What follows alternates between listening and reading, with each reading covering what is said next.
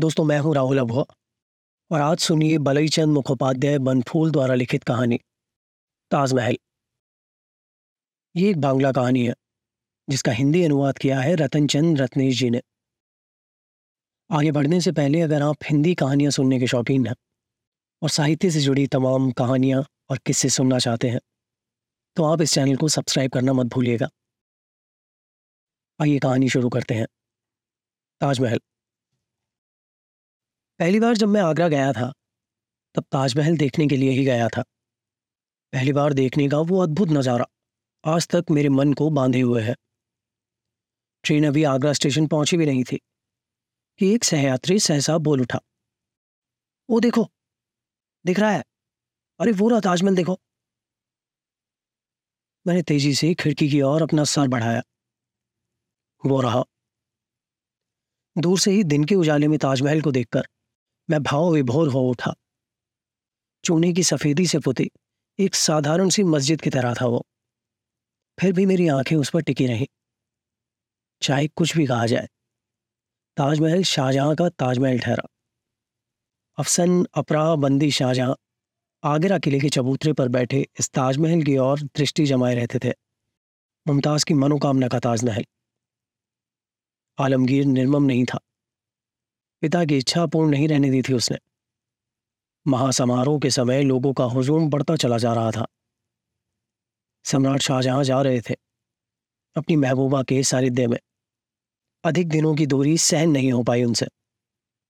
शव धीरे धीरे भूमर्ग में उतरता चला गया। उसी ताजमहल में मुमताज़ के ठीक बगल में भी सुपुर्द खाक हुए। एक दूसरी कब्र भी थी। शायद अब भी हो, उसी ताजमहल के बगल में। दारा शिकों के। चूने की सफेदी सा साधारण मस्जिद सरीखा वो महल देखते ही देखते आँखों से ओझल हो गया। पूर्णिमा की दूसरी रात थी। अभी चाँद कहीं नहीं दिख रहा था। बस चंद्र किरणों की आभा पूरब की ओर झलक रही थी। उस दिन दूसरी बार ताजमहल देखने गया। आज तक वो अनुभूति मन में स्पष्ट अंकित है। मुख्य द्वार को लांगते ही एक अस्फुट मरमर ध्वनि सुनाई दी। वो झाऊ के पौधों से नहीं आ रही थी, बल्कि लग रहा था कि सुदूर अतीत से वो आवाज़ चली आ रही हो। मनो दबी दबी सी कोई रुलाई। सिमटी हुई गहन रात्रि के मध्यम प्रकाश में, स्तूपाकार क्या वही ताजमहल है? धीरे धीरे आगे बढ़ता गया। बड़ी मीनार, छोटी मीनारें, गुंबद क्रमशः स्पष्ट होते चले गए। अंधेरे को भीत कर शुभ्र आभा फूट पड़ी। उसके बाद अचानक प्रकट हुआ वो आश्चर्य। समस्त मूर्तवर्त हो उठा जैसे विस्मृत कोई चेतना। चाँद चमचमा उठा था।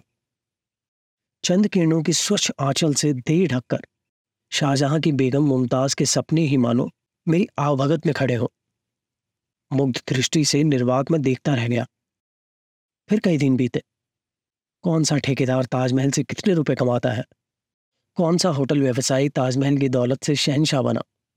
घटिया पत्थर के टुकड़ों से किस फेरी वाले ने छोटे छोटे ताजमहल और गुड़गुड़ानुमा सिगरेट पाइप बेचकर कितने पैसे पीटे? पर्यटकों को ठक्कर टांगे वालों ने मुँह मांगा कितना किराया वसूला? ये सब बातें भी पुरानी पड़ गई। अंधेरे में, चांदनी रातों में, सुबह शाम, शीत, ग्रीष्म, वर्षा, शरत में कई बार कई रूपों में उसके बाद ताजमहल का दीदार हुआ। इतनी बार कि अब वो आँखों में भी नहीं समाता है और ना वहाँ टिक पाता है। यहाँ तक कि पास से गुजरने पर भी नहीं। आगरा के पास ही एक चिकित्सालय में बतौर चिकित्सक मेरा आना हुआ था। ताजमहल के प्रति अब कोई मोह नहीं रहा। और एक दिन, उस दिन आउटडोर से निर्वित होकर बरामदे में उतर ही रहा था। एक बूढ़ा व्यक्ति अंदर आया। पीठ पर एक बड़ी सी टोकरी बंधी हुई थी, जिसके बाहर से उस बेचारे की कमर झुक गई थी। सोचा कोई मेवे वाला होगा, परंतु टोकरी उतारने पर देखा कि उसमें मेवा नहीं। बुरका पहनी एक महिला बैठी हुई थी। बूढ़े का चेहरा बहुत कुछ लोक गायकों जैसा था। लबादा पहनी बिल्कुल सफ़ेद दाढ़ी। आगे बढ़कर मुझे सलाम करता हुआ चुस्त उर्दू जुबा में बोला कि वो अपनी बेगम को पीठ पर लाद कर लाया है मुझे दिखाने के लिए। बहुत गरीब है वो। मुझे अपने घर बुलाकर दिखाने की कुत नहीं है उसमें। मैं यदि मेहरबानी करके उसका इलाज करूँ। निकट जाने पर दुर्गंध का एहसास हुआ। अस्पताल के अंदर जाकर बुरका उतारने में भी बड़ी आपत्ति की थी उसने। कैंक्रमोरिस नाम का रोग था उसे। आधा चेहरा बुरी तरह सड़ चुका था। दाई ओर का गला था ही नहीं। दांत विभस्त रूप से बाहर निकल आए थे। दुर्गंध इतनी थी कि पास खड़ा रहना भी मुश्किल था। दूर से ढोकर लाए इस मरीज़ की चिकित्सा इतनी सहज नहीं थी। मेरे इंडोर में कोई जगह खाली नहीं थी। अंततः उसे अस्पताल के बरामदे में ही रहने के लिए कहा। परंतु वहाँ भी उसे रखा नहीं जा सका। तेज दुर्गंध के कारण दूसरे मरीज़ आपत्ति करने लगे।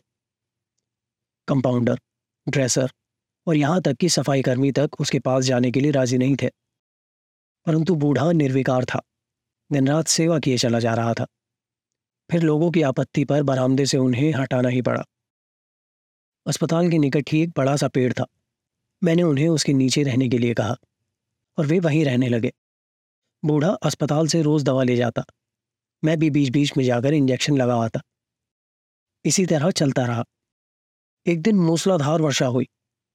मैं एक कॉल से लौट रहा था कि देखा, बूढ़ा खड़े खड़े भीग रहा है। एक चादर को दो खूंटे से बांधकर उसकी अन्य दो किनारी को अपने हाथ से पकड़कर वो वर्षा में भीगे जा रहा था। मैंने अपनी कार घुमाई। सामान्य सी चादर के ढकने से वर्षा रुक नहीं पा रही थी। बेगम साहिबा आपदा मस्तक भीग चुकी थे और ठंड से काँप रही थे। और चेहरे पर विभत सी हँसी, ज़ोर से बदन तप रहा था उसका। मैंने कहा, फ़िलहाल इसे अस्पताल के बरामदे में ले चलो। बूढ़े ने हठात प्रश्न किया, इसके बचने की कोई आशा है हुजूर? सच ही बोलना पड़ा, नहीं। बूढ़ा चुप्पी साधे खड़ा रहा। मैं वहाँ से चला आया। दूसरे दिन देखा, वहाँ पेड़ तले कोई नहीं था। कुछ दिन बीते। उस दिन भी मैं एक कॉल से लौट रहा था। एक मैदान के पास से होकर गुजरते समय वो बूढ़ा मुझे दिखाई दिया। वहाँ बैठे बैठे न जाने क्या कर रहा था। दोपहर की धूप बहुत तेज थी। ऐसे में न जाने क्या कर रहा है वो बूढ़ा वहाँ। मैदान के बीचों बीच बेगम की चिंता में पागल हो उठाया गया ये। आगे बढ़ा। देखा। कई ईंटों और मिट्टी की सहायता से बूढ़ा कुछ बना रहा था। क्या कर रहे हो भैया यहाँ? हतप्रभ बूढ़े ने खड़े होकर झुकते हुए सलाम किया। बेगम की कब्र बना रहा हूँ, हजूर। कब्र? हाँ हजूर। मैं चुप रहा। कुछ देर की असहनीय निर्वत्ता के बाद मैंने पूछा, तुम रहते कहाँ हो? यही आगरा में। इधर उधर घूमकर भीख माँगता हूँ। कभी देखा नहीं तुम्हें? नाम क्या है तुम्हारा? जी, फकीर शाहजहां।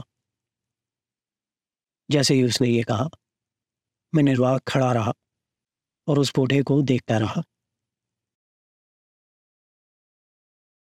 दोस्तों, ये थी कहानी ताजमहल, जिसे लिखा था बलाई चंद मुखोपाध्याय बनफूल जी ने।